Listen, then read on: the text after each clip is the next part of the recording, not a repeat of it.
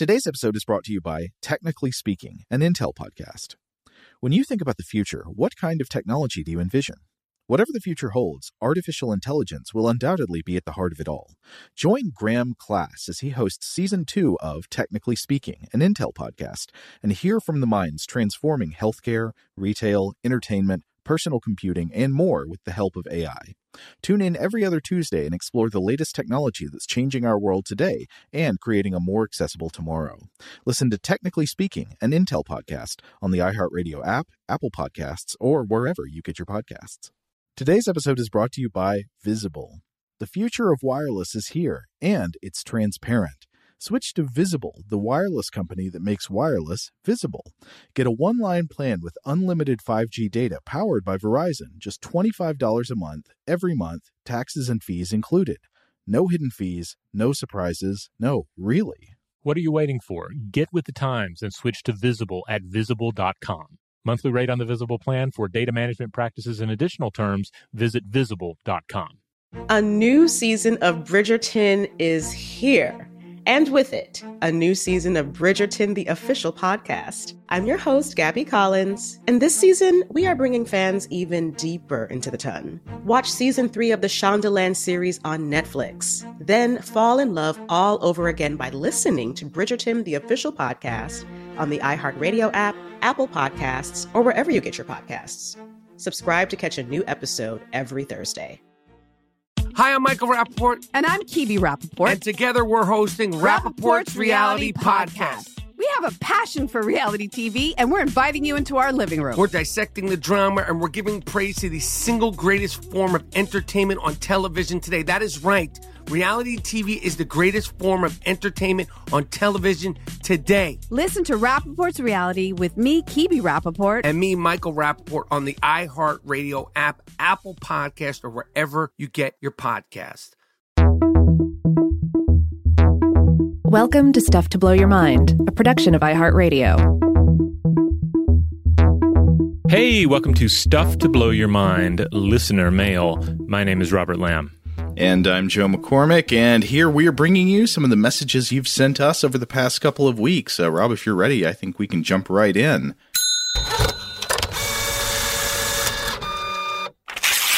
Uh, let's see. Uh, do you mind if I read this one from Kate about our navigation episodes? Make it so. So, in our three parter on Pacific Island navigation, uh, one thing we asked for was if any listeners had experience themselves with sailing, if they had thoughts about it.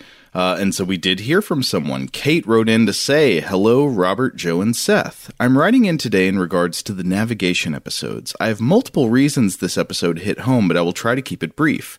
First, I have the book you reference throughout the series, and it is next on my reading list. Uh, I think she's talking about We the Navigators by uh, David Lewis. Um, but then, second, I am a licensed day skipper, small sailboats, and also lived on a tall ship for five months and crossed the Atlantic. During this crossing, the second mate on board offered the opportunity to learn to navigate by the stars, and no one else took advantage of it, which was good in that it allowed me a solo course for our 21 day crossing, but also may say something of people's disinterest in something they don't directly require. The other thing I wanted to mention was that although there may have been specialized navigators, there would have been a massive amount of knowledge of the sea that would have been as commonplace as our understanding of a stop sign within today's society. The decline of this knowledge it could be compared to even 50 years ago when the majority of people were able to keep a decent sense of direction in the bush, or at least enough knowledge to stay on a path that they uh, wouldn't get lost on, even if it wasn't a very noticeable path. Now, with the urbanization of humanity, there's considerably less common knowledge about bushcraft. It takes very little time for this information to be lost to a culture. Anyways, I really enjoy your shows, and my long drives to work are much more enjoyable when I have something to occupy my mind. Hope you're all well, Kate. Uh, thanks, Kate. And yeah, one thing you say in here that I think is absolutely true, and that sort of comes through in uh, in in Lewis's book, is that knowledge is a is a fragile thing, especially if you don't have a written culture. Like knowledge in an oral culture, it could take hundreds of years maybe to build up this this vast store of wisdom and lore that's communicated from generation to generation. Uh, but if you don't have like uh, written sources of it, it could easily be lost in just one generation. Yeah, absolutely. I mean, even of course in a in a written culture, even modern culture, there is still the, the, the risk of slipping into another dark age, uh, and, and, of course, writers have been um, been discussing this uh, for pretty much as, as, as long as as we've been out of the dark ages. Um, so it's always worth keeping in mind. Now, I like what uh, what Kate shared about um, about uh, knowledge of um, of of the bush bushcraft. Uh, mm-hmm. This reminds me of uh, our discussions on getting lost in the woods. I can't recall if that, those were stand, different episodes or that was part of our look at the Leshy. Oh, I think yeah, it was in the Leshy and in some follow up stuff we did about the Leshy. Yeah, but just the idea that that uh, yeah, if, you, if you don't know anything about uh, the, the woods, if you're just you just stuck to the path, you might well think that you can get off the path and easily return. That your sense of direction will will guide you and will be something you can trust. And as we uh, discussed in that episode, experiments have shown that that humans do not have that innate ability. Um, if you if you don't know what you're doing, leaving the, the, the path can be fatal. Yes, and of course that varies a lot with like individual skill in the local terrain. Mm-hmm. You know, some places are easier to get lost than others, but there are these stories uh, that we did discuss in the Leshy episode about yeah, people go, you know, they think they're just going 10 or 20 feet off the path to go to the bathroom and then suddenly like they have no idea where they are and they can't find the path again. Yeah. So I'd say that together with the uh, the Pacific navigation episodes just uh, should should make you to, to keep in mind uh, uh appreciate direction finding and appreciate the tools and the resources you have. Appreciate the skills people have in that area. It's it's very valuable and it's something we often take for granted. Absolutely.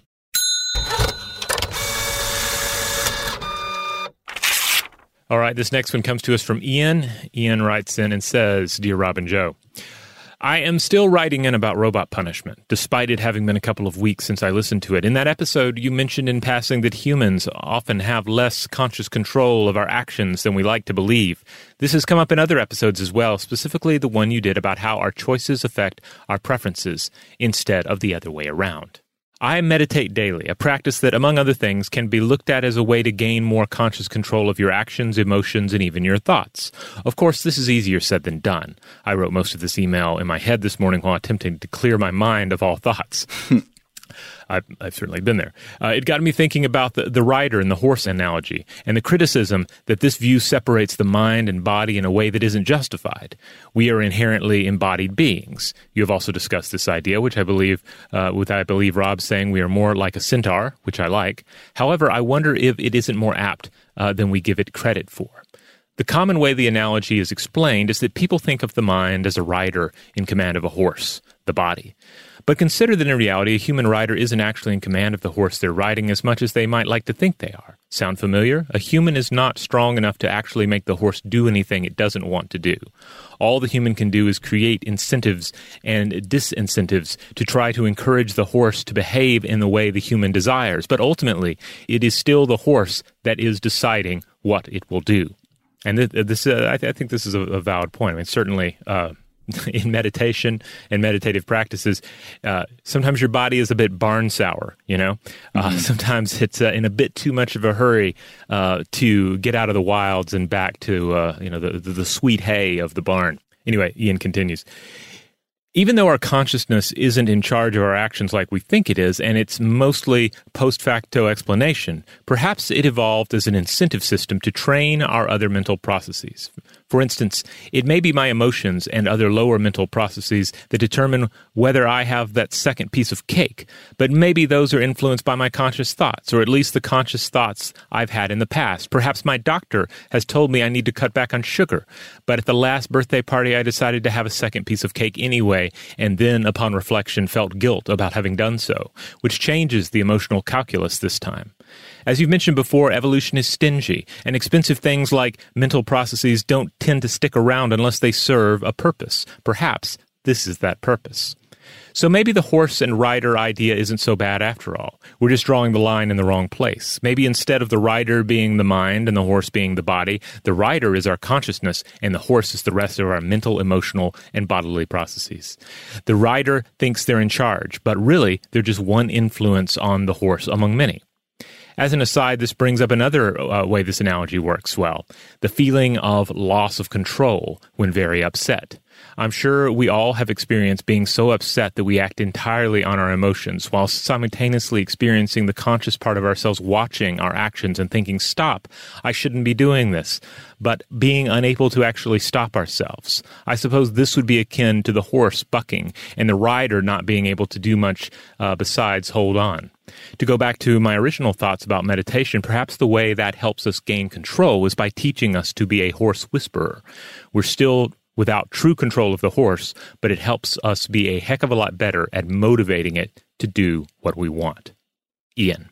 Uh, Ian, I, I, think this is a fantastic analogy. I mean, and I think there are uh, there are truths to both methods here. I mean, uh, Rob, in your analogy of the centaur, you're emphasizing that you can't make a clear distinction between the brain and the body. The body influences the brain. Of course, the mm-hmm. brain influences the body, but it goes the other way too. You know, they're they're inherently connected, and trying to think about them as like two separate things uh, le- leads to some confusion. But I think Ian also has a very good point here. Yeah, yeah, I, I love all of this, but also I can't help but be reminded of the most recent episode of Weirdhouse Cinema where we discussed spontaneous combustion starring Brad Dourif uh-huh. because that is a that is as we discussed it's a film about an individual who has trouble controlling his emotions and mm-hmm. when his emotions are out of control um, fire erupts from his body from the world around him from bits of technology etc mm-hmm. and and he he, ha- he seems to have very little if if if any control over these these flames,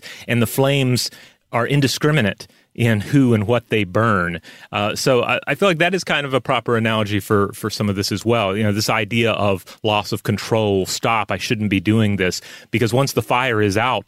The fire does what fire does; it burns, and um, and and what can you do but watch? Very apt. Uh, all John Landis's take note.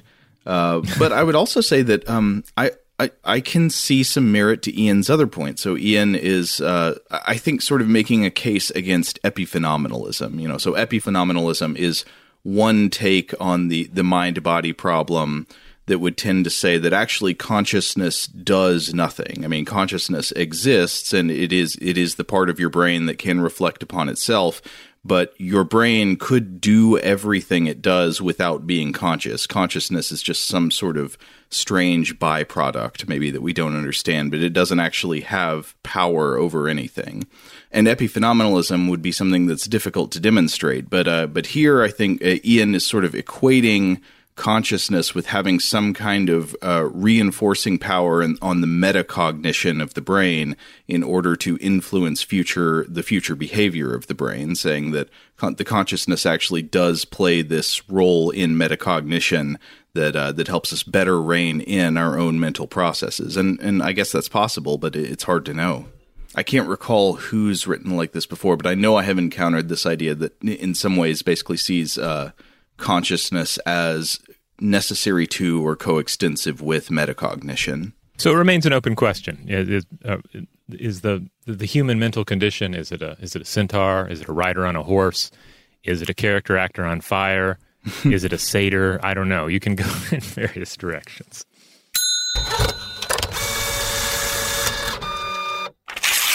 All right. Oh, and so uh, also apologies to Ian. I had to make some abridgments to the previous email for length. Uh, apologies to the next uh, writer because uh, Sean, I also had to make some abridgments to this uh, email as well. Uh, I'm, I'm, sure you all understand. But Sean writes to us about. Sorry.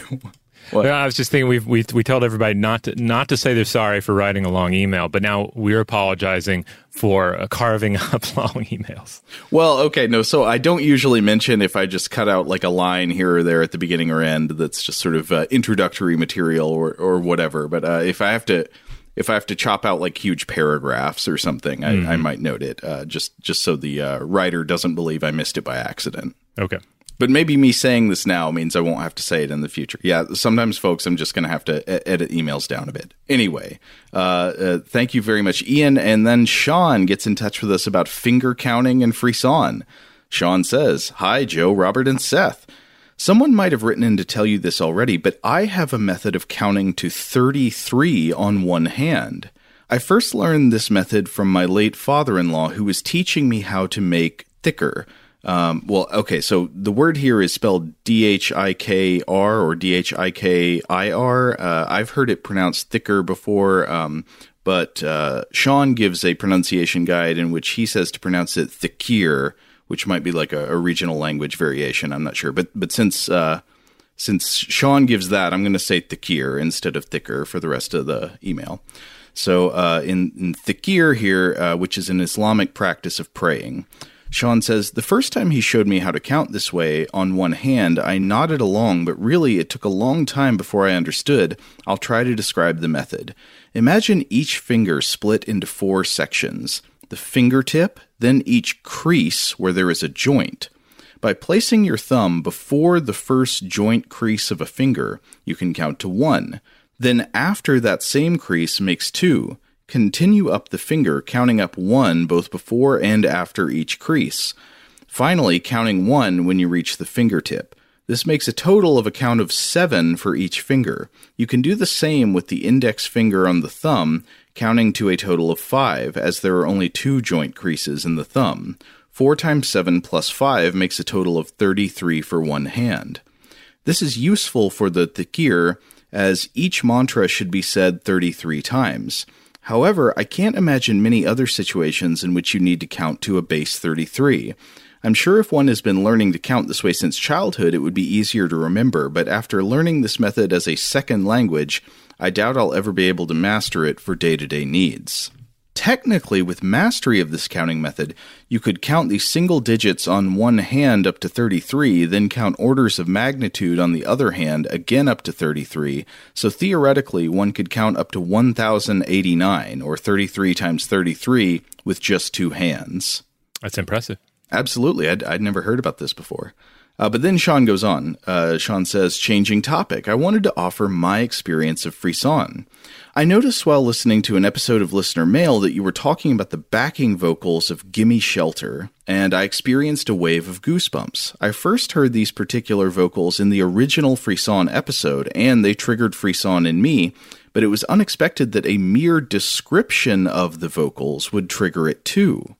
I often experience musical frisson as well as a similar sensation in emotional movies or podcasts, and sometimes while just thinking about an emotional story or movie scene. All the best, Sean. Now that does make me wonder when uh, Sean is is thinking about these particular musical uh, bits. Are they playing out in their head? You know, uh, because mm-hmm. I find that like that's the case for me. Like if if someone was to mention, say, um, like the the very opening of Radiohead's "Everything in Its Right Place," or mm. um, you know, or to or to say, "Hey, how about that really uh, that really uh, um, dramatic part of Carmina Burana?" Um, mm-hmm. Which I know which which dramatic part, but um, but like if if there's enough of a of a hook there. Then I will. I do replay it in my mind, and then I can certainly feel a certain amount of, uh, of, of chills. You know, I can experience goosebumps if it is the right song. Yeah. Uh, parts of Les Mis for me, I think will do that. Yeah. I'm not sorry. No, no, Les, Les Mis is a good uh, musical. I, I, got to see it once. It had the big, uh, the big wheel stage. Mm-hmm. Yeah. Oh yeah, like the barricades coming. Yeah. Yeah. Yeah. Yeah, it's a good way. you know that actually too. powers the uh, uh, the whole the, the whole theater. It's just the the pure acting uh, energy of the of the of the cast and crew. They've got little Gavroche on a hamster wheel. Yeah, yeah. Shout out to Astepro for sponsoring this episode and providing us with free samples. Rob, as the uh, the local host with allergies here, they sent you some of their nasal spray to treat your allergies. What was your experience like? Yeah, that's right. I always wrestle with the pollen a bit when it rolls in during the spring, so they sent me the little uh, nasal spray. I tried out the product, and yeah, it sure did help me get on top of my symptoms for the day. And it's so fast acting, uh, it was already kicking in before I left the house. Astepro is a first of its kind nasal allergy spray. It's the fastest 24 hour over the counter allergy spray. It starts working in 30 minutes, while other allergy sprays take hours. Astepro is the first and only 24 hour steroid free allergy spray. Astepro delivers full prescription strength indoor and outdoor allergy relief from nasal congestion, runny and itchy nose, and sneezing. Get fast acting nasal allergy symptom relief with Astepro. Go to asteproallergy.com for a discount so you can get Astepro and go today. A S T E P R O allergy.com. Astepro and go. Use as directed for relief of nasal congestion, runny nose, sneezing, and itchy nose due to allergies. Today's episode is brought to you by eBay. eBay Motors is here for the ride. Remember when you first saw the potential? And then, through some elbow grease, fresh installs, and a whole lot of love, you transformed a 100,000 miles and a body full of rust into a drive that's all your own.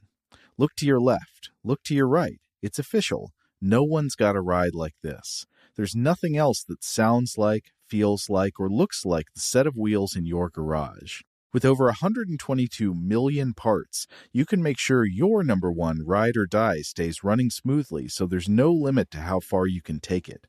Brake kits, turbochargers, engines, exhaust kits, roof racks, LED headlights, bumpers, whatever your baby needs, eBay Motors has it. And with eBay Guaranteed Fit, it's guaranteed to fit your ride the first time, every time, or your money back. Plus, at these prices, well, you're burning rubber, not cash. Keep your ride or die alive at ebaymotors.com. Eligible items only, exclusions apply. A new season of Bridgerton is here.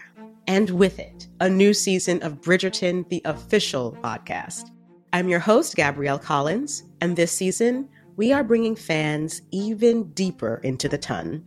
Colin Bridgerton has returned from his travels abroad. Is betrothal written in the stars for the eligible bachelor? Meanwhile, the ton is reverberating with speculation of who holds Lady Whistledown's pen. We're discussing it all. I sit down with Nicola Coughlan, Luke Newton, Shonda Rhimes, and more to offer an exclusive peek behind the scenes of each episode of the new season. Watch season three of the Shondaland series on Netflix. Then, Fall in love all over again by listening to Bridgerton, the official podcast, on the iHeartRadio app, Apple Podcasts, or wherever you get your podcasts. Subscribe to catch a new episode every Thursday. As important as choosing the right destination when traveling is choosing the right travel partner. Gene! Eugene Fodor! Gene, was booted! Much of the joy you will find on the road comes from the person you share it with. So you write the books, Gene, and Vlasta runs the business. I understand now. It is a wise man who marries a wiser woman. But be careful and choose your travel partner well, because the worst trips result when two partners have two different agendas. Get down!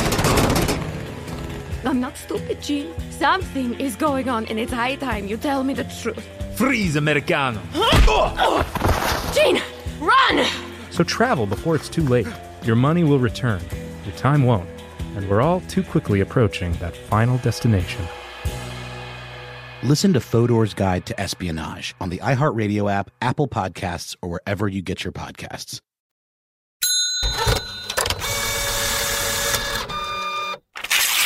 All right, here's one from Taylor.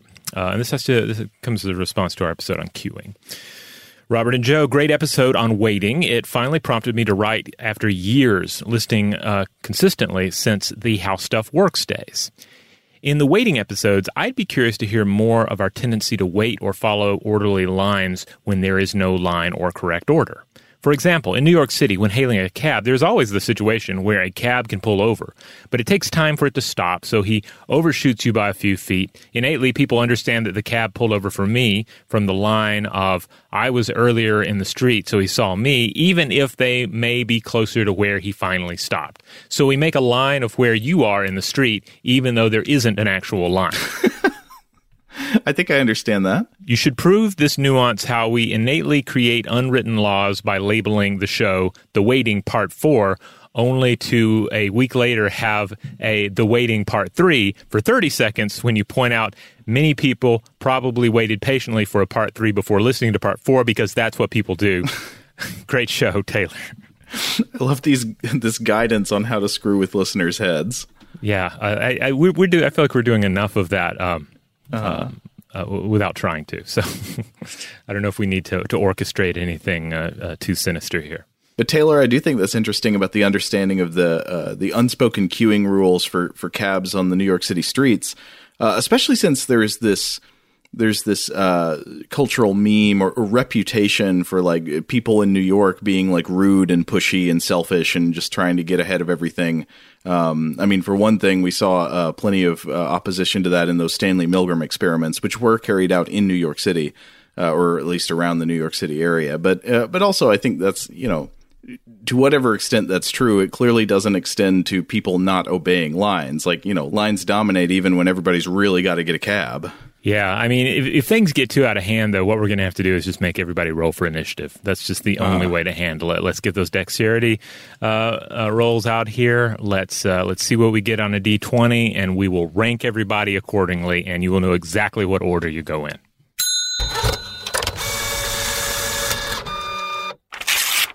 All right, this next listener uh, wanted to remain anonymous, but they write in concerning queuing at a place where, where I have experienced some of the most nerve wracking uh, lines and wait times ever, which is at border crossing checkpoints. You, you ever have this experience, Rob? Um, yeah, I mean, going through customs at the airport, that yeah, that yeah. kind of thing, yeah. Mm-hmm.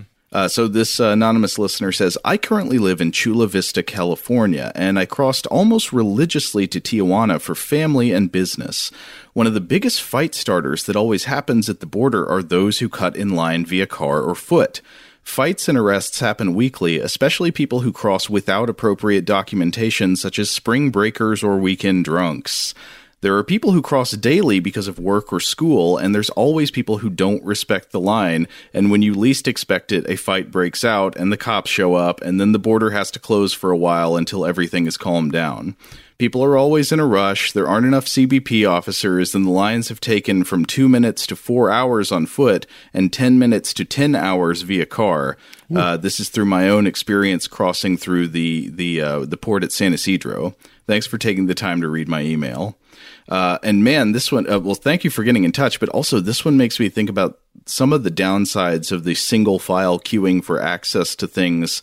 Uh, where there are like wildly different stakes for different queuers. So you have mm-hmm. somebody like the the person writing in here who probably has to cross the border frequently, maybe every day for work and family and stuff like that. And then at the same time, like the same queues are being shared by like tu- drunk tourists who were just partying. I, I can't believe I didn't bring this up, but this reminds me of a form of queuing that I have really appreciated in the, I guess, few establishments that I found it um, integrated, and that is the the idea of having two lines: the "I know what I want" line and the "I need some help" line. Oh, um, that's like smart. Yeah, that can that can really stream move things along. You know, if, if you know exactly what you're getting, let's going back to our bagel sandwich analogy. If you just know you're getting the number three, no changes, whatever, then then yeah, let's have a line for those people. But if you need to in- inquire about uh, about changes to the menu, uh, about uh, about the ingredients, if you need some guidance on which bagel sandwich to order, then yes, let's have a separate line for that, and we can have a, a specialized um, uh, teller that deals with with those clientele. Yeah, I mean, it may be the case that some border border checkpoints have something like this. I don't know, but I mean, if they don't, you should find a way to organize things into you know one line for people who have business and family obligations, and then the other all the spring breakers and stuff get they get their own line. Yeah. But I guess the, one of the challenges is just how do you, any time you get into a system like that, how do you do it in a in a way that's that's fair for everybody? Right. Yeah.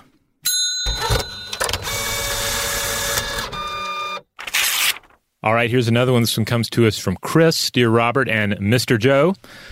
Listen, okay.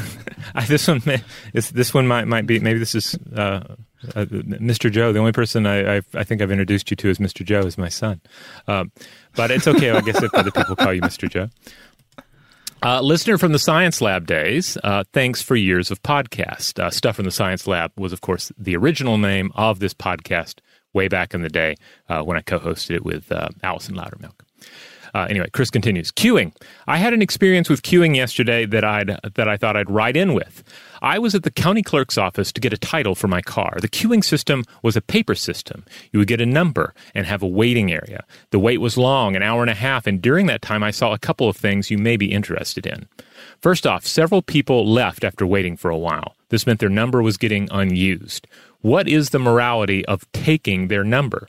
I didn't mm. get the hmm. chance as they threw it out while leaving, but would it be cutting in line? I don't think anyone would have noticed. They were too busy looking at their phones. What would that change the morality of it? Second, In a system where it is easy to understand once you understand what the system is, what is your responsibility as a line waiter to communicate with others who are trying to understand the system? In a normal queue, people point out the line and the end of the line for the person. I think to make sure the system is orderly for their own convenience. In this case, someone stood waiting where you would get called up, as if there were a regular queue. Do you tell them or let them learn to pay attention? Perhaps allowing a person or two to grab a number in front of them as a lesson. It felt like it was an, an easy system.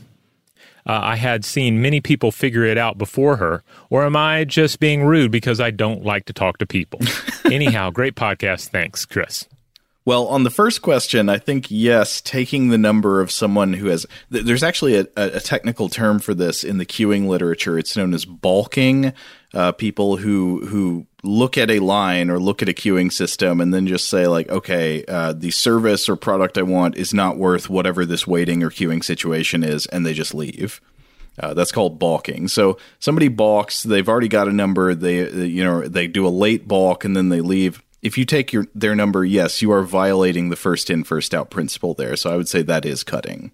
I would say the, the only real variation on that is if somehow uh, an abandoned number took as much time as a as like an actual customer. Uh, but usually an abandoned number just means like they call it out, nobody comes, and they go to the next one, right? Yeah, I don't. Yeah, I don't know how. I, I never really thought about this before because yeah, generally I don't think I've ever seen anyone say, "Hey, I'm leaving. I'm I'm out of here. Who wants my number?" It's generally just discarded, or maybe they might sort of casually leave it out. I don't know, but um, yeah, I, I, guess I could see a case going either way, kind of a gray area. Uh, now, now this idea of balking, it's interesting because I I heard a I think an NPR story recently about balking in terms of reservations for restaurants. Uh, which, especially during uh, you know this time when restaurants are, are opening up, often from very um, slim down uh, models of operation, mm-hmm. and you have people do something that can make a lot of sense on the consumer end. You you're not sure if you're going to eat at this restaurant or not, but you're going to go ahead and get a reservation. Maybe mm-hmm. you'll go ahead and get two reservations for restaurants that are close to each other and see how you feel when you get closer to the time. And of course, that may give you a lot of options, but it takes options away from the restaurant that's trying to yeah. uh, to to you know to, to run a business. And so they were talking about how some places are turning this model of to, of, of requiring you in order to make a reservation, you have to pay a small fee. Mm-hmm. Um, which which I have I have done. I, I was kind of surprised when that came up. I was like, oh wow, this this place thinks they're fancy, but uh, they they weren't that fancy. And after I heard this radio story, it made a lot more sense. It's like, yeah, yeah, you want you want people to have um, an investment in actually following up on that reservation as somebody who has worked in restaurants, people don't do this. This is so annoying to the, to the the staff that works at the restaurant. It can mean lost business, of course, but it also is just like a, a, huge pain in the neck for like the host or whoever's managing the seating. And a lot of restaurants they have like uh, cycles of they go through cycles of giving the tables to the different servers. So like you might have a, a server who's getting skipped in one cycle of seating because they know they've got a big party coming next with a reservation. But then if that party doesn't show up, they're just out that table and out the tip. Mm. Uh, it just it screws things up for everybody. It's extremely rude. Don't do that. Yeah. Sorry, I d- I didn't mean to get a two finger waggy there, but uh, no, no, I, I, I, know it from the other end. yeah, yeah. I mean, and from the consumer end, like it, it, you know, it sucks to try and get a reservation somewhere and you can't, or you show up at a place and you, you can't get a table. Uh, so help reduce the number of like uh, of ghosts that have reservations. You know, people right. that are never going to show up.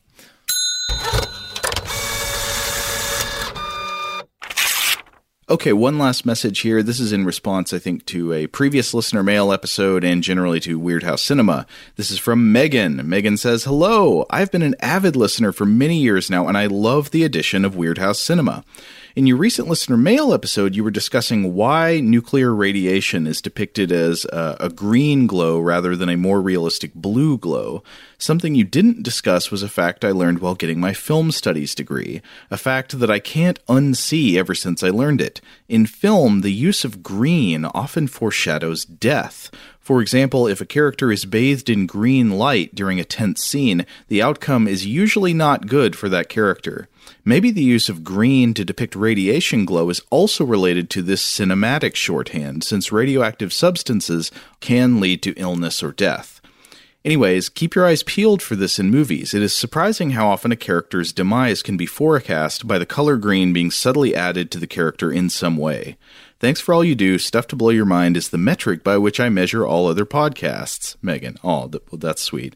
Uh, th- thank you, Megan. Yeah, this is interesting. I think maybe I'd heard this before, but it's definitely never been front of mind for me. Yeah, I uh, I guess it's something I need to look out for next time I, I sit down and watch a film. But it does bring to mind. I was I was looking at different uh, Brad Dourif uh, clips for our, our, recent Weirdhouse Cinema mm-hmm. episode, and I ran across uh, one of those just unnecessarily grotesque scenes from David Lynch's Dune uh, mm-hmm. uh, that, that, that features Clan Harkonnen sitting around grossing it up, and and it has these just just disturbingly green walls in the background. You know the oh, scene yes. I'm talking about? Oh yeah, uh, the very first time we meet the Harkonnens, you got Baron Harkonnen there. Like I think he ends up like floating around the room, mm-hmm. but it's uh, P- uh, uh, what's it? Brad Dourif has Piter De Vries there, and mm-hmm. what is Sting in the room? I, I think, think, yeah, I think um, uh, Feyd-Rautha is there. Also, yeah. the Beast is there, and the various uh, Rabban, underlings. Yeah. yeah. so it's it's the whole crew just hanging out in the the All Harkonnen the evil redheads. room. Yeah. yeah, but they're hanging out and the room is just green. It is just leprechaun green. Yeah, shockingly green. Like green enough that by modern standards you look at it and you're like, is this a finished scene?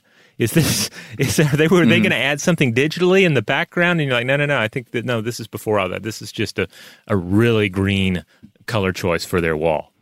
Uh, do I recall that also in, in Lynch's Dune, when you see the Harkonnen planet, it's sort of green on the outside too, but not like a not like a natural green like trees foliage and all that but it's just like green buildings. Hmm that sounds familiar but I, I i don't recall. It's been a while since i've seen it in full. Well it's quite appropriate. Harkonnen means death. Yeah. And i think by the end of the movie are all those characters dead? I believe they are. Um i don't know what happens yes. to the beast uh but i think the beast dies. Yeah okay. Yeah. spoiler for dune sorry yeah, I mean, yeah, these these these bad guys are all are all doomed, but um, but they cause a lot of havoc before that comes comes around. So, uh, yeah, yeah, good good old clan Harkonnen. All right, we're going to go ahead and close the mailbag here, but we will be back. Uh, so keep writing in. We didn't get to everything in this episode, as usual, but we'll come back to it. So write in with your thoughts about navigation, about uh, emotional outbursts and centaurs on fire. Uh, more more listener mail about uh, Harkonnens and waiting in line. Uh, we'd love to hear all of it. Uh, let's see. Yes, if you want to hear listener mail, it occurs on Mondays. Artifact occurs on Wednesdays. Weirdhouse Cinema occurs on Fridays. And Tuesdays and Thursdays, those are our core episodes of Stuff to Blow Your Mind. Huge thanks, as always, to our excellent audio producer, Seth Nicholas Johnson. If you would like to get in touch with us with feedback on this episode or any other, to suggest a topic for the future, or just to say hello, you can email us at contact at stufftoblowyourmind.com.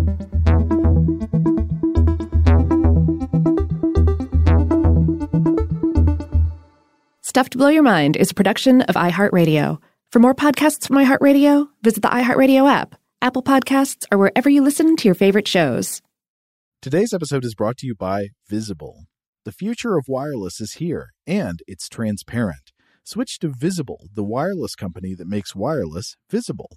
Get a one line plan with unlimited 5G data powered by Verizon, just $25 a month, every month, taxes and fees included. No hidden fees, no surprises, no, really.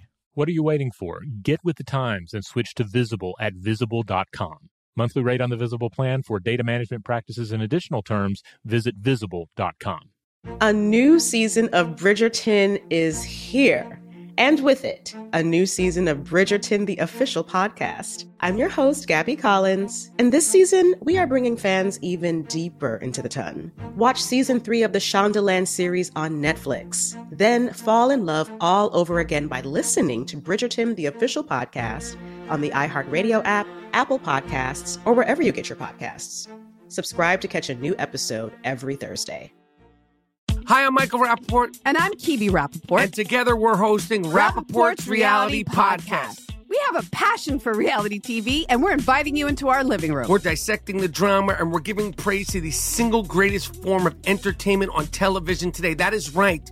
Reality TV is the greatest form of entertainment on television today. Listen to Rapaport's reality with me, Kebby Rapaport. And me, Michael Rapaport, on the iHeartRadio app, Apple Podcast, or wherever you get your podcast.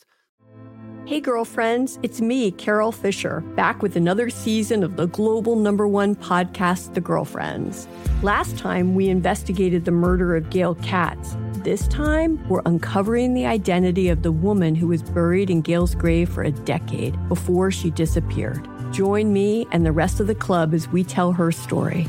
Listen to season two of The Girlfriends, Our Lost Sister on the iHeartRadio app, Apple Podcasts, or wherever you get your podcasts.